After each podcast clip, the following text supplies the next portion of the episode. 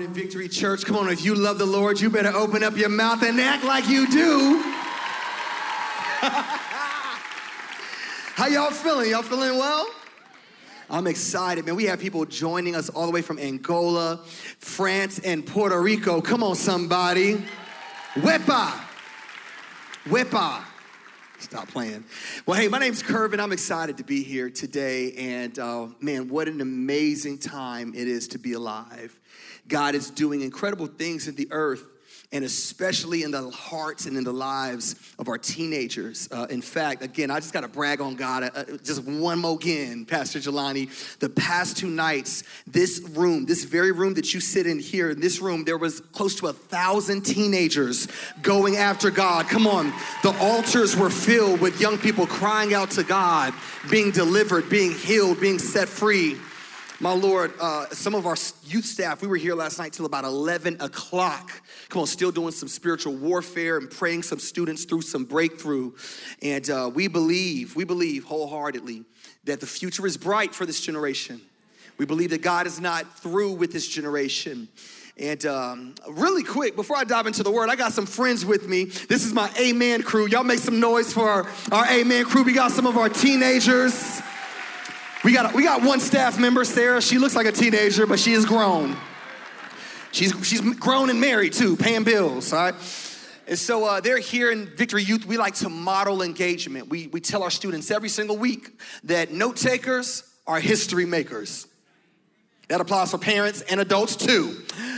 All right, and so today, um, I am thrilled not just to be here bringing the word for uh, Youth Takeover, but also to have this message uh, packed into the vein that we're already in, which is family on purpose. Family on Purpose. It's the series Pastor Johnson just kicked off last Sunday. If you missed that message, I encourage you to go back and check it out. Uh, but even before that series, we talked about what purpose looks like for the believer, what purpose looks like for, uh, for those of us who are just trying to follow God. And we define purpose as what? Our purpose in this life is to glorify God and to enjoy Him forever. Come on, you took notes, didn't you? I see you, I see you. Right, to, to glorify God and to enjoy Him forever. But I believe that that purpose that you and I carry on this earth is not just meant for me, myself, and I. It's, I, I believe strongly that it is God's intent for us to not only be in this passionate pursuit after Jesus, but to also rally men and women, right? To also rally our families around us as we go after the heart of God. And so today, we want to just dive into this concept, this idea of, of what would it look like? What would it look like if we as the church, and I'm not just talking about mom and dad, I'm talking about all of us. If, if we as the church, what would it look like if we begin modeling out our lives and our activities and our speech and our behavior in a way that was intentional, that was rooted in purpose for a generation around us to grow up in awe of the God we serve? What would that look like? So today, I want to just dive in by kicking off, uh, asking a question. I want to ask a question, and and this is gonna go to all the moms and dads, all the parents. Um, I'm gonna make a statement, and if you agree with this statement, I need y'all to shout. All right, here it is. Parenting can be challenging.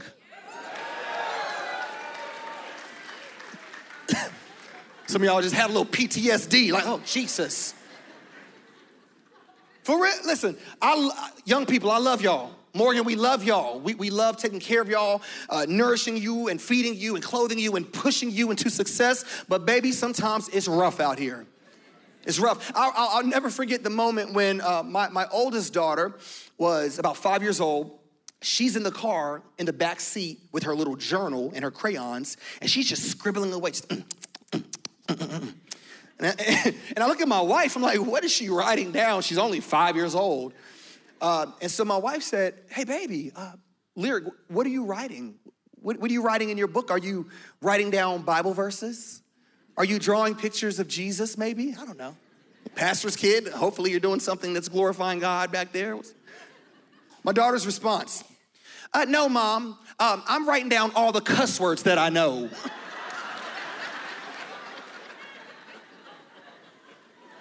Wait a minute. Now, mind you, now mind you, she's five years old. So her idea of a cuss word is like stupid or shut up, but still nonetheless. And so I'm like, okay, babe, um, are you writing these words down so that way you know, like, okay, these this is the no-no list. These are the words that I should never say. Is, is that is that what's going on? Her response, no lie. No, dad. I'm writing these words down so that way when I'm older, I can pull this book out and I can use every single one of these words. Like, how do you respond to that? What do you listen? Parenting is challenging. But whenever it's in that stage, you know, Paul said it best that to the innocent, all things are innocent. Uh, there's this purity of heart that these kids uh, walk through in that season, in that stage of life. But how many of you know that as those children, as they grow and as they experience life, that struggle begins to become very real? And the struggle becomes real very, very quickly. They are eventually plunged into a society with so many opinions, uh, philosophies, subjective truths that are fighting for their attention, that are fighting for their affection. And that's why in Victory Youth, we have a statement. It is our mantra. It is the banner that we do all things through. That in a world with a lot of voices and opinions, we tell our young people every week, baby, you are a voice and not an echo. God placed you in this earth for such a time as this, not just to mimic and mirror the godless rhetoric of our culture. Come on, we believe at this church that not only is mom and dad made for something great, but our young people are made for something great. Come on, we believe it. We believe it. And in fact, not only do we believe, May, that you were made for something great, but when we look at the words of the Apostle Paul when he spoke to his young protege, Timothy, look at what he said to Timothy. And this is our banner verse at Victory Youth. It says, Paul says, Don't let anyone look down on you because you're young, but rather set an example for the believers. Now, notice, it didn't say set the example for your peers,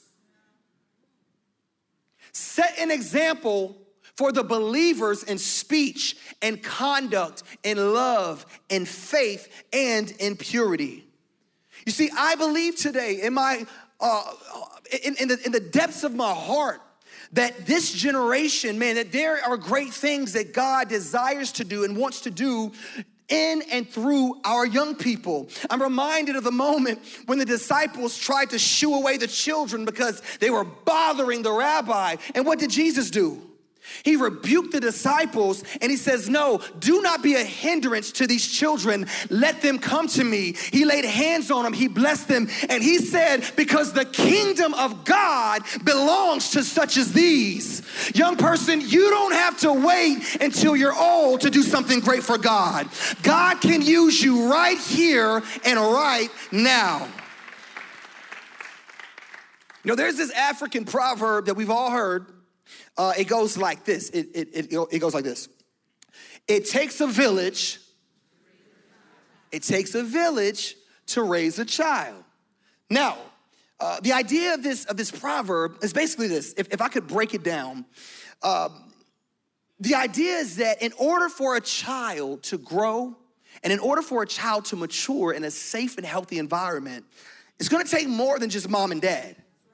Come on, somebody. It's gonna take more than just mom, it's gonna take a community of people who are committed to the development and the growth of that child. Now, I don't know what kind of neighborhood you grew up in. Um, things are different these days than they were when I grew up. Uh, you spank your kid, they're gonna be calling Child Protective Services on you.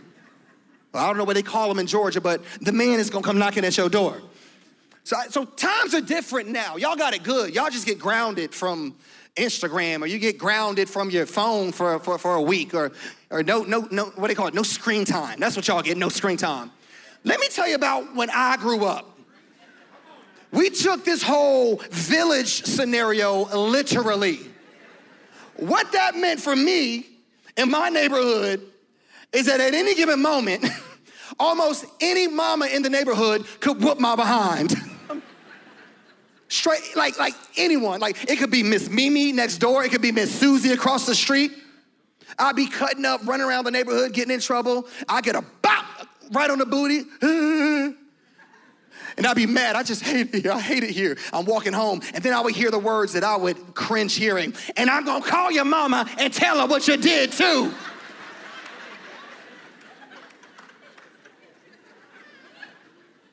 I'm like, is there like an online sign up for the whole neighborhood to just whoop my butt? Like, is there, is there a sign up somewhere that I'm unaware of? Right? It was taken seriously. Listen, they call it child abuse now, but back then they called it help.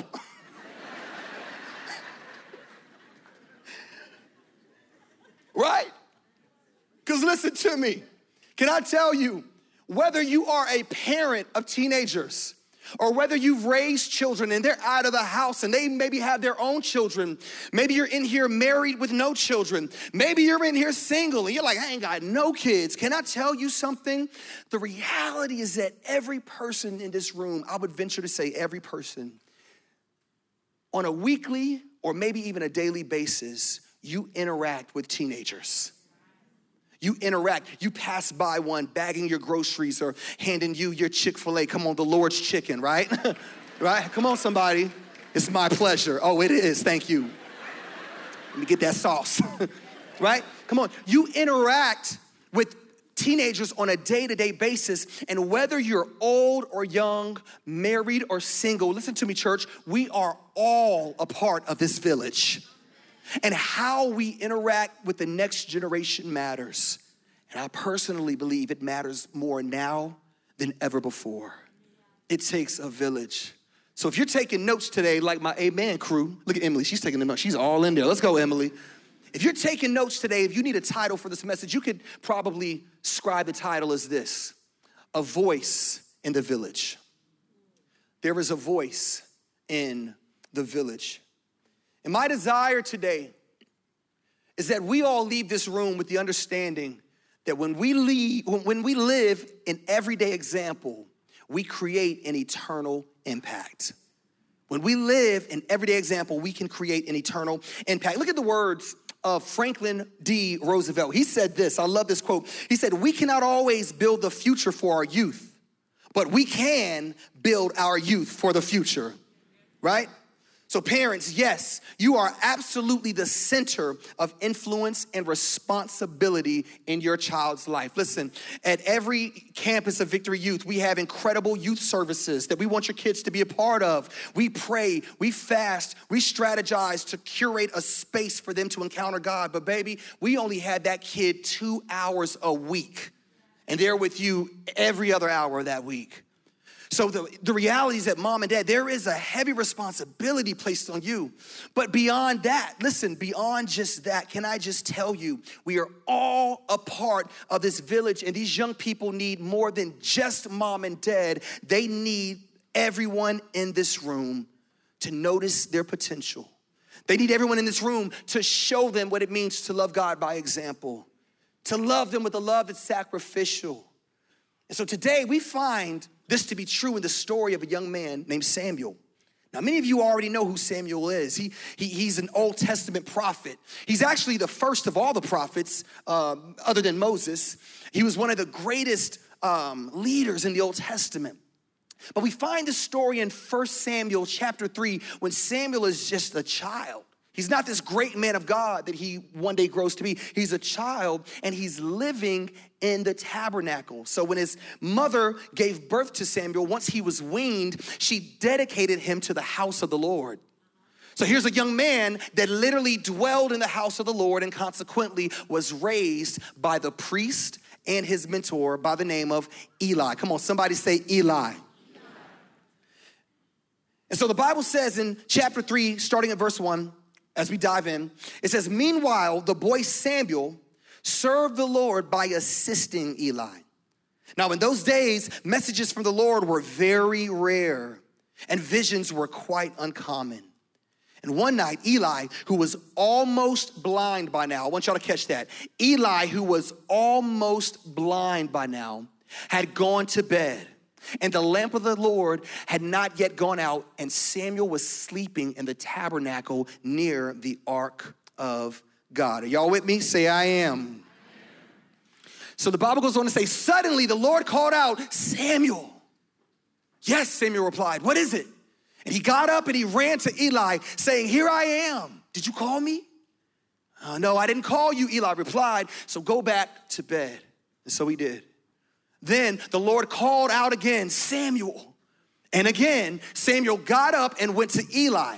Here I am. Did you call me? Samuel, I did not call you, my son. Eli said, Go back to bed. And watch this Samuel did not yet know the Lord because he had never had a message from the Lord before. Have you ever been in a season where you just felt shrugged off? Come on, I'm talking not just to teenagers, I'm talking to adults. Have you been in a season where you just felt over, overlooked? You just felt unseen? In this life, sometimes there are a lot of young people specifically who are just trying to navigate. They're trying to figure out what it looks like to live a life that honors God, or, or, or maybe what it looks like just to live a life that, that, that, that is fruitful, that's productive. And no one in that journey likes to feel overlooked or unseen. And I would imagine that Samuel felt just that in that moment. I would imagine that Samuel, after going to him once, twice, and being told to go back to bed, I would imagine that he felt unseen, he felt unheard and shrugged off. And I would venture to say today that the cry of Samuel's heart in that moment was probably similar to the cry of a generation today, which is simply this I just need you to notice me.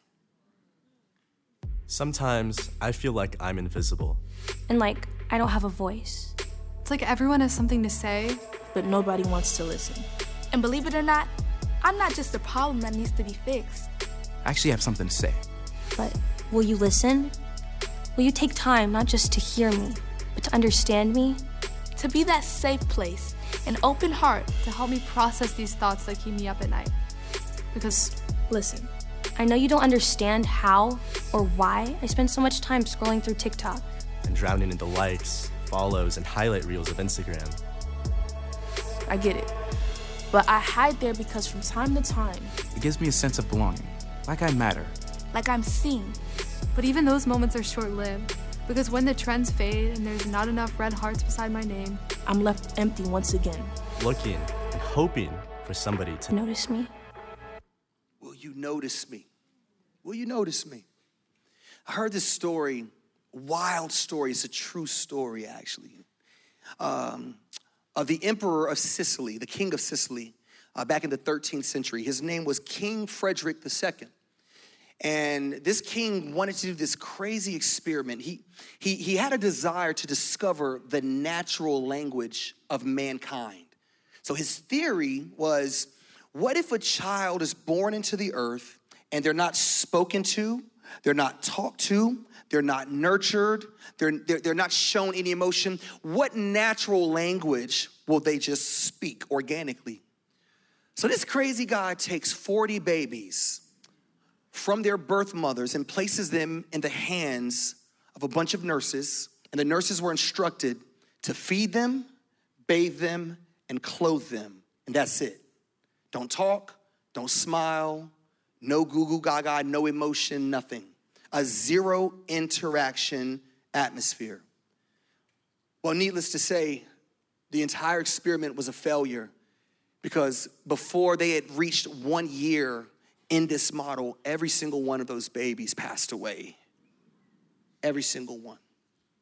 And I don't mean to get morbid and, and dark on the very first point of this message this morning, but I want you to understand it's key that we notice that these babies did not pass because they were lacking physical nourishment.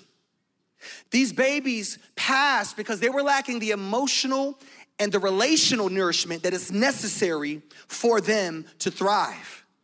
And can I just say the same affirmation and the same uh, tender, loving care and the same uh, affection that those babies needed and that they still need today, teenagers need it as well if not more so. They need to know that there are people who care for them, who love them, who simply see them where they are. And we find young Samuel. Theologians believe Samuel in this passage was as young as 11 years old. And he's living in the house of the Lord. And not once, but two times, he runs to Eli. He hears this voice. He doesn't even realize in the moment that it's the voice of the Lord. But he's running to the only person he knows, the only authority or oversight or leader in his life for, for guidance. And both times he's told, Bro, no one's calling you, go back to bed.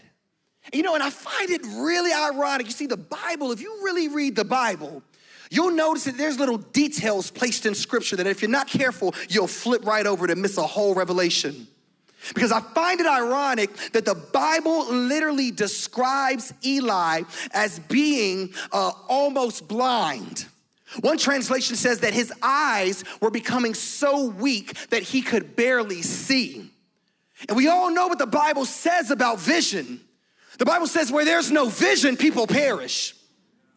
So, the question today that we have to look in the mirror and ask mom and dad, young adult, teenager, the question we have to look in the mirror and ask is, My God, have we become like Eli and have we allowed our eyes to become weak? Come on, have we lost vision for what God can do in this generation? Come on, do we look at the generation around us? Do we see brokenness or do we see beauty? When we look at the teenagers in our lives, do we see a, a, generation reeking of rebellion or do we see reservoirs of revival? Come on, do we see problems or do we see prophets? Do we see a valley of dry bones or do we see an army? I can go all day. What do we see when we look at this generation? I believe a lot of us, it's so easy to lose vision for what God can do through a generation. And, and, and, the reality is this we talk about emancipating greatness, but can I tell you, you will never emancipate greatness in people until you first start seeing people. And that's why Jesus was so great. That's why Jesus was incredible in all that he did because Jesus would not only meet the need, he would not just perform the miracle, he would see people right where they were. Come on, he would he would spend just as much time with the leper that he would spend with the priest meeting him in the midnight hour. Come on, he would spend just as much time with the woman at the well that he would in the temple with the Pharisees. Come on, I'm talking about a God who meets people right where they're at, and he's called us to do the exact same thing. We've got to notice the generation around us. And here's three things I feel we need to notice. Here it is. Number one, we need to notice their desires. We need to notice their desires. We have to take notice of the gifting and the potential that God has placed on the inside of them. Come on, we need to take uh, notice of the passions that God has put in them. When my daughter was, uh, was young, when she was in her Dora the Explorer phase, she loved to sing. And we named her Lyric Ciela. So her name means Song of Heaven. So we thought our, our, our, baby girl was gonna grow up, lead worship, lead people into the presence of God.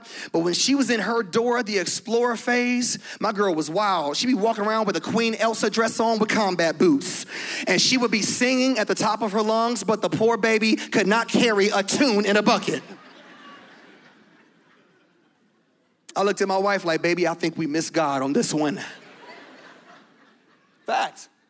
But can I tell you, she was so passionate about singing that we stewarded that gift. Come on, parents, I'm talking to you. We stewarded that gift and we put her in vocal coaching and we began to encourage her and say, baby, if you love to sing, if it's, it's a joyful noise, but go on and make that joyful noise to the Lord. Come on, we surrounded her. And then the greatest thing that could have ever happened happened two years ago. We got a phone call to move to Atlanta, Georgia to join Victory Church, where she was surrounded by a worship community that saw greatness inside of her, that called it out. And this morning, I was in tears in worship, watching my child up here and worshiping the Lord and leading thousands of people in worship. What? What? Listen, there's greatness inside of the people, the, the, the, students in your row, in your home, in the neighborhood. And we have been called by God to call forth that greatness. We have got to notice their desires. The second thing we need to notice as I move along is this we need to notice their dilemma. Who it got real quiet right there. We got to notice their dilemma. Like, newsflash, teenagers be going through some stuff, like major stuff. And so easily, we sometimes we just shrug the stuff off. Uh, can I just say this? Sometimes life is so fast paced and it's so hectic. Uh, sometimes we completely miss these monumental moments that happen right in, right in front of us because life's so, life's so hectic and there's trauma and issues and things going on. Sometimes moments happen and we miss them. Can I tell y'all about a major moment that I just realized three days ago that I missed? Can I tell you? Me and my wife were at Walgreens in Buford doing our thing, picking up some, I don't know what we were picking up. And I passed by the magazine rack. And the magazine, the cover of the magazine said, People We've Lost.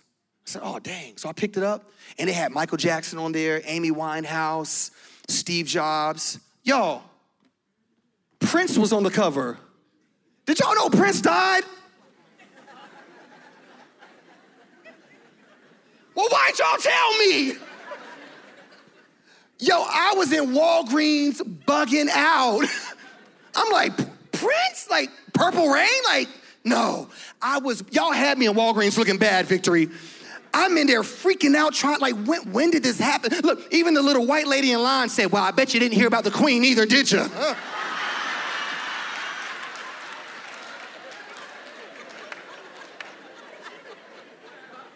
I said, Nobody asked you, Evelyn. nah, y'all are laughing, but for real, I was struggling. Like Sarah, I was struggling. I went home. I literally went home and I'm like, yo, how did I miss this? And I began looking through my calendar, through my photos, like what was going on in April of 2016 that would cause me to miss this? Come to find out, I was in one of the darkest seasons of my life that month. I was going through all types of inner tur- turmoil, deaths in my family, depression, anxiety. I was broken in that season, just trying to navigate. And here's what I discovered there is this thing, some of you have heard of it, it's called dissociative amnesia. Now, what that is, it's, a, it's something that your brain does to protect itself. Anytime you're in a traumatic situation or a traumatic season or a traumatic experience, your brain by default will block certain memories in an effort to protect itself. And I believe that I experienced something like that because of everything going on in my life. There was this monumental thing that I didn't even recognize and notice. And can I tell you something? When we look at the last two years that we've been through as a nation and as a world, we cannot allow the trauma that we're still dealing with to rob us of the reality that we still have teenagers who are still trying to process all of that stuff. We can't allow the trauma to cause dissociative amnesia and to overlook the kid because the reality is this that same thing that almost took some of us out Come on, it affected our young people in a major way. I heard this, uh, I heard this survey that was done, and it stated this that the level of anxiety that teenagers face today is comparable to that of a psych patient in the 50s. Now get ready for this. And this study was done four years before COVID. So you can't tell me that the stuff they're dealing with is, you can't tell me it's not real.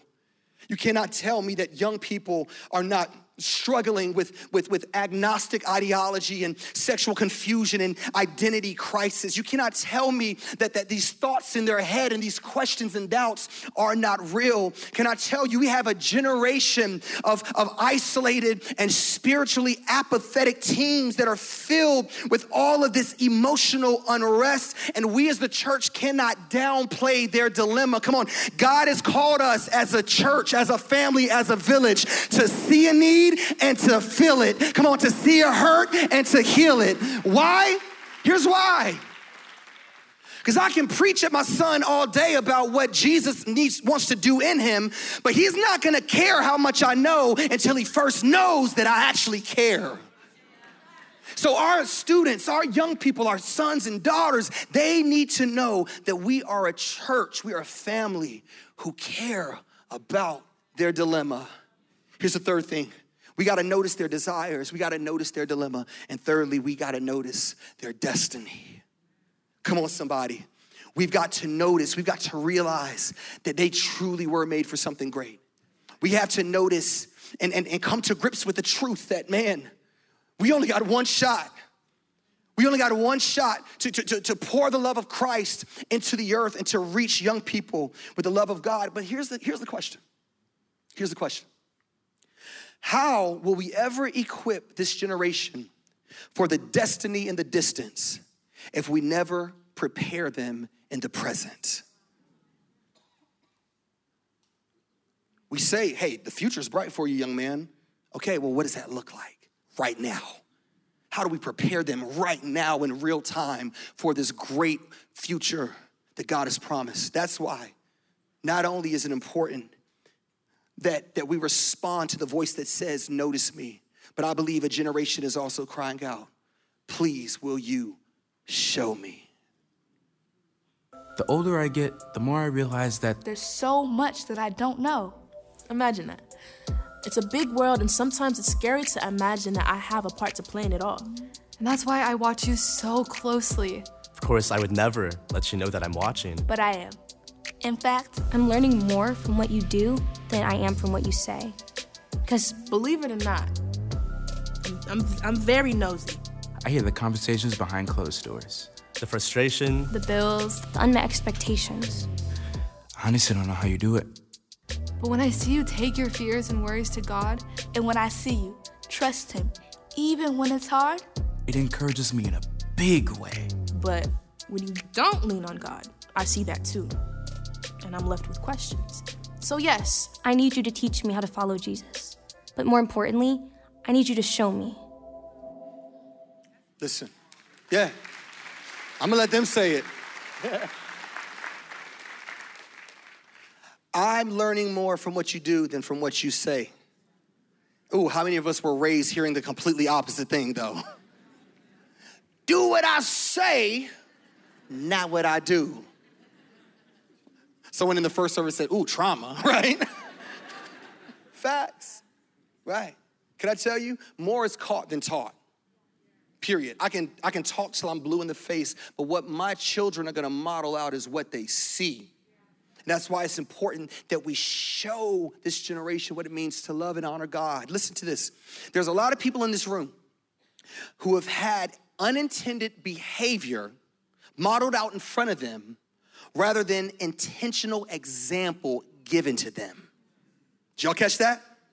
A lot of us grew up where there was no purposeful modeling of what it meant to honor God, what it meant to be a father who, who provided and took care of, of, of the children and provided for the family. And no, no, uh, uh and here's the problem with that. Whenever we live life not on purpose and not on mission, life just happens by accident. And growth is never, it never happens on purpose. And there's a problem with that. I love this quote. In fact, I had five people say, I need to find that quote. Sheikh Rashid, he's the ruler of Dubai. He said this. I want you to listen. And this is one of the wealthiest men on planet Earth. He said, My grandfather rode a camel, and my father rode a camel. I drive a Mercedes. My son rides in a Land Rover, and my grandson will also probably ride a Land Rover. But my great grandson is going to have to ride a camel again. Stick with me. He was asked, Why would you say that? Listen to his response. Because hard times create strong men, strong men create easy times. Stick with me. Easy times, however, create weak men. And weak men create more difficult times. Watch me. Many will not understand it, but it's, it's important that we raise warriors and not parasites. What? Come on, Dubai. Shout out, Dubai. Listen, we know what the word says, though. We train a child in the way they should go, and when they're old, they're not gonna depart from it. Come on, this generation needs leaders, not just to notice them, but we gotta go a step further and actually show them what it means to honor, to obey, and to follow God. Samuel went to Eli twice. Bro, was like, like, like Eli, what's going on? Did, did you call me? I, I'm trying to decipher this voice. I'm hearing this guidance, but is it you? What do I do? And twice, Eli was caught slipping. He said, Go back to bed, bro. I don't know if you hear the Lord or if it's the Lord of the Rings. All I know is it's late. I'm tired, go back to bed. But then something dramatic, something drastically amazing happened in verse 8. Come on, there was a shift.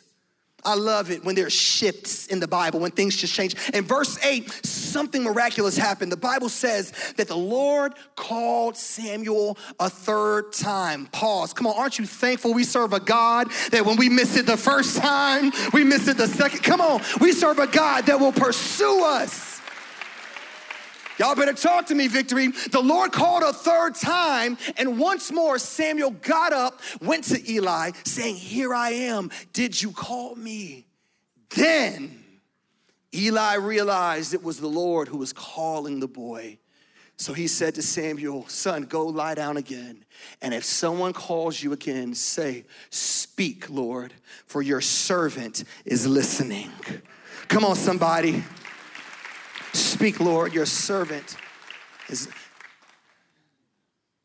I'm almost done, but here's what I find really profound about this whole story is that God had a word that needed to be delivered.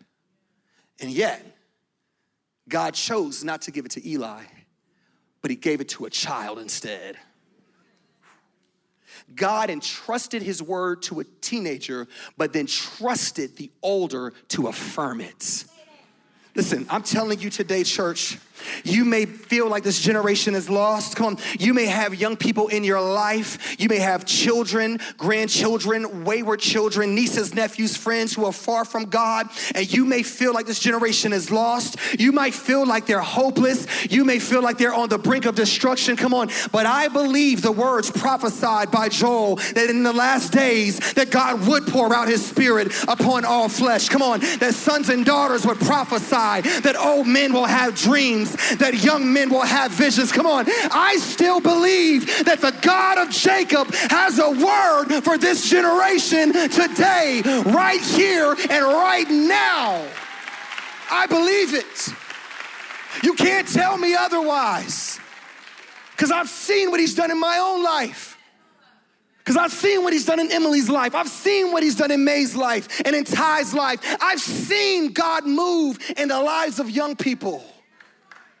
He's never changed his heart. The same God that spoke to Samuel then is the same God that is speaking to a generation today. But we just need leaders who are attentive to the Spirit of God and who are willing to lean in and show this generation what it means to honor God.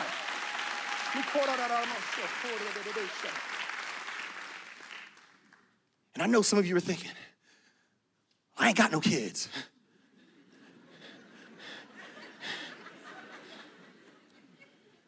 Some of y'all are thinking, well, I got kids and they grown, but they crazy. Can I tell you something? You don't have to be perfect in order to speak into someone's purpose. You don't have, oh, I wish I had more time. Listen, in fact, if you want, if, if, if, okay, if you want to get messy, If you want to be petty, if you flip a couple chapters back, you will discover that Eli was not perfect by any means. Not at all. Come on, all my petty people, oh, I'm gonna do that tonight.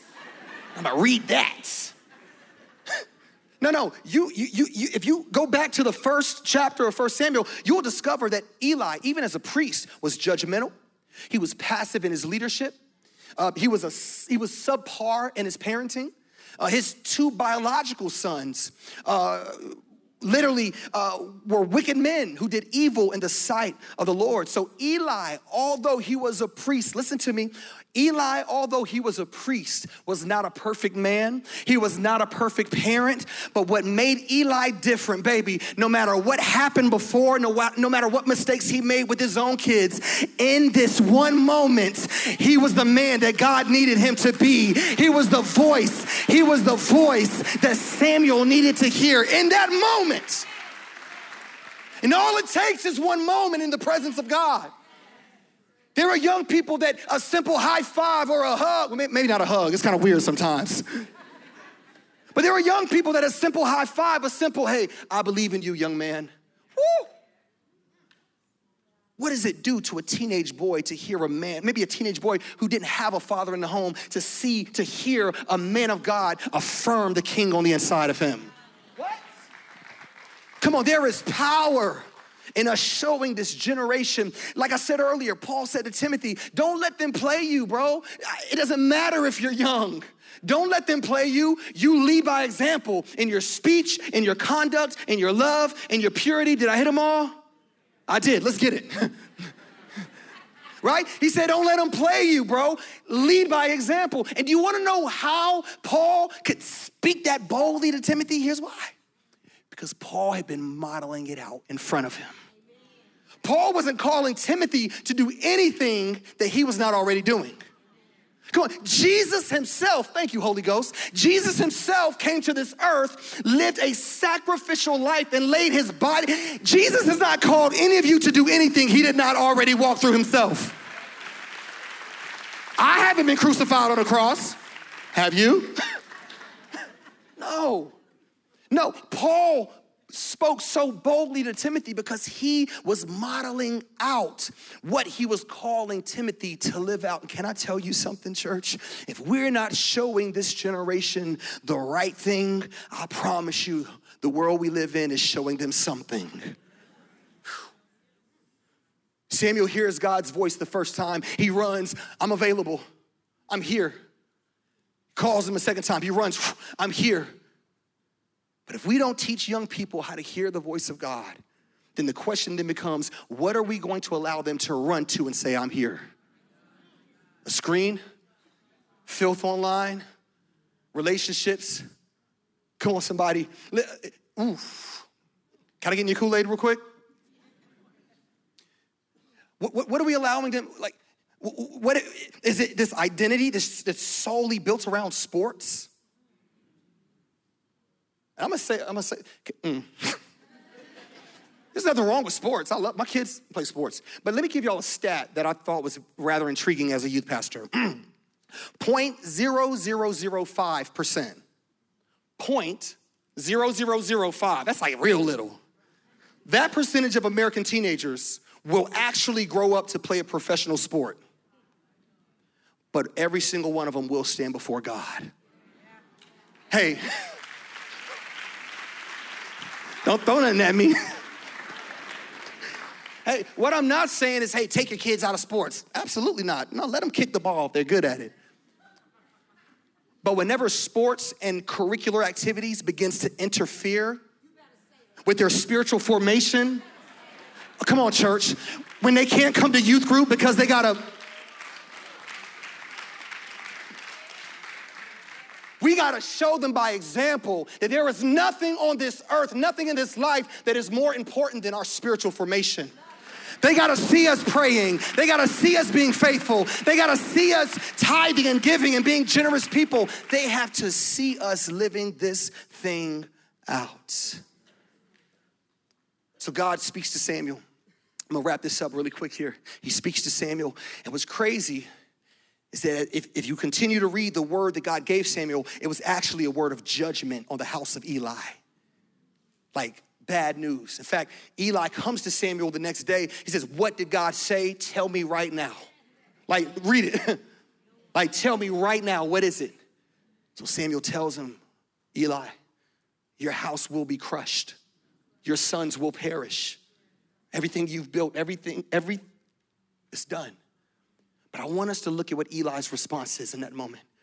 He says in verse 18, If it is the Lord's will, then let him do as he pleases.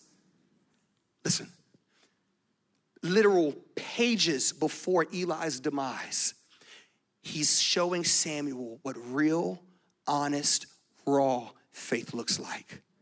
He's showing the younger generation, this young man of God, what it means to not just hear God, but to obey him even when it's tough. Hmm. The beautiful thing about this whole story is that before Eli noticed Samuel, before he showed Samuel how to respond to God, all of it, if you trace it all the way back, it traces all the way back to a moment of prayer. See, what you don't know about Samuel, some of you may not know this, but his mother came to the tabernacle, came, uh, came to the tabernacle weeping for God to give her a child. She was barren in her womb. And she came, in fact, her, her prayer was so violent that Eli thought she was drunk. Come on, listen, ooh, there's a difference between praying for and praying through. Come on, stop playing with God. Some, listen, I know what it's like to have a mother who would pray through some things. And she prayed through and said, Lord, if you give me this child, I will dedicate him to the house of the Lord for all of his days. Which brings me to my final thought. Not only is the voice in the village saying, Notice me, show me, but I believe they're crying out, Will somebody just pray for me? Notice, Show me. Love me. But what I really need is For you to pray for me. Pray for my safety. Pray against the violence that plagues my generation. Whether in the womb or in the classroom. Pray for the unrest in my mind, for the fear and anxiety that grips my heart. over the pandemics and the politics. Racism and riots. Pray against the confusion that has blinded my generation. Where the truth is based on preference, and Where blurred lines Have blurred minds. I need you to pray like never before. because I believe that the same God that rose from the tomb value my life even before the womb. Yes, I believe that the cross has never lost its power to redeem. I believe that revival is not on the way, but I believe that revival is here. And I believe That I don't have to wait until I'm old to To do something great for God. I can make a difference in my world right now. Why? why? Why? Because I believe. That I was made for something great. But the question is Do you? Do you believe it?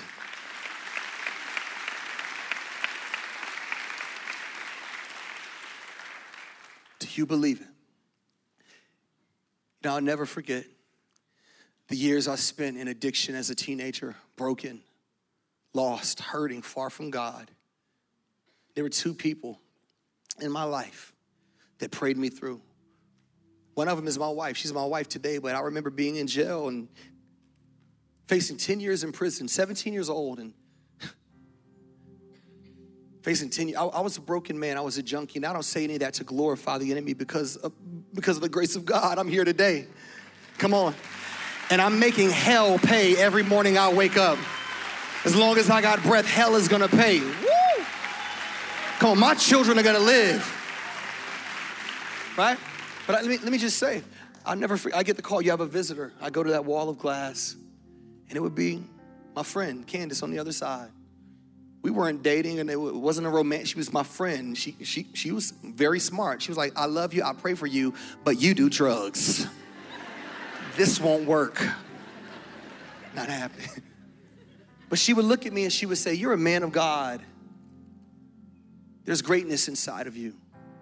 There's something that God is gonna do great through you. Stop playing like God loves you, He has a plan for your life. Come. She called the king forth.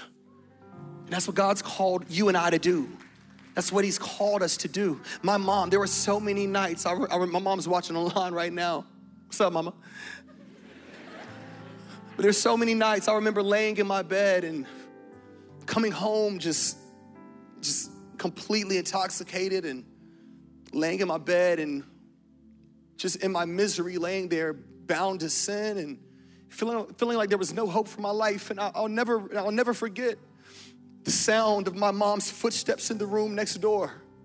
Those footsteps through the hallway all around the house, those footsteps where she would be up in the middle of the night crying out to God for me to encounter the presence of the living God. And I believe today that we oftentimes forget, as adults, as leaders, young adults, as parents, we sometimes forget that there is still power in prayer. So we can put, listen, we can put everything into practice that we talked about. You can work on noticing your child, being more verbal in your affection. You can affirm them better. You can do all these things, and I encourage you to do these things. But at the end of the day, we gotta pray. We've gotta cry out to God for this generation. So, right now, if you're a teenager in this room, I want you to stand up on your feet right where you're at. I promise I'm not gonna embarrass you. Go ahead, stand up. Some of them know me. They're like, mm Pastor Curvin, I don't know. You be out here wilding. Stand up on your feet if you're a teenager. And I want y'all to just look at me real quick and hear me when I say that we see you, that we notice you. I see you, King. I see you, man of God. Come on, sweetheart, we see you. Listen, this world did not design you, so this world cannot define you. You're a child of God with purpose and destiny and a future inside of you that is bright. Come on, we see you. You shall live and you shall not die.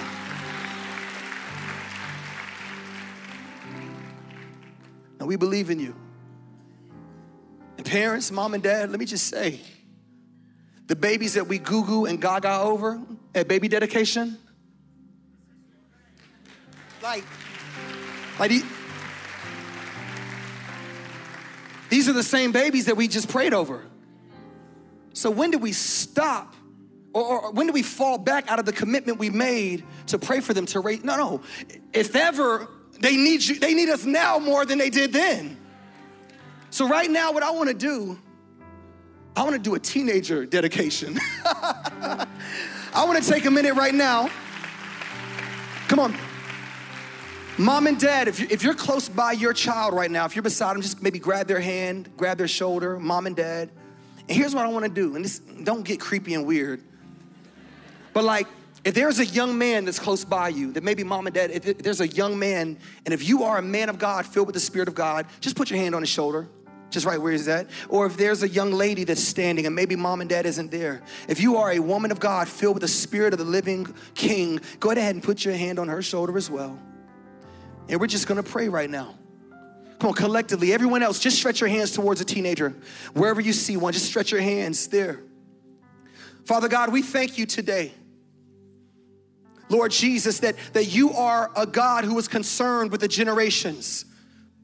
Lord, you're not just the God of right here and right now, you are the God of generations.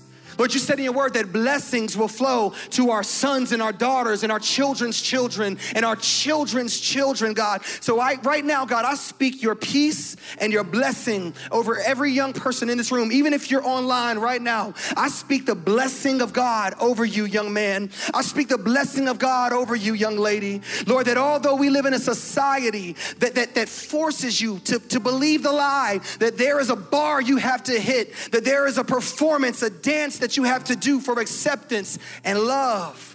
I speak the love of Jesus over you because the love of God is enough. It says that you're enough.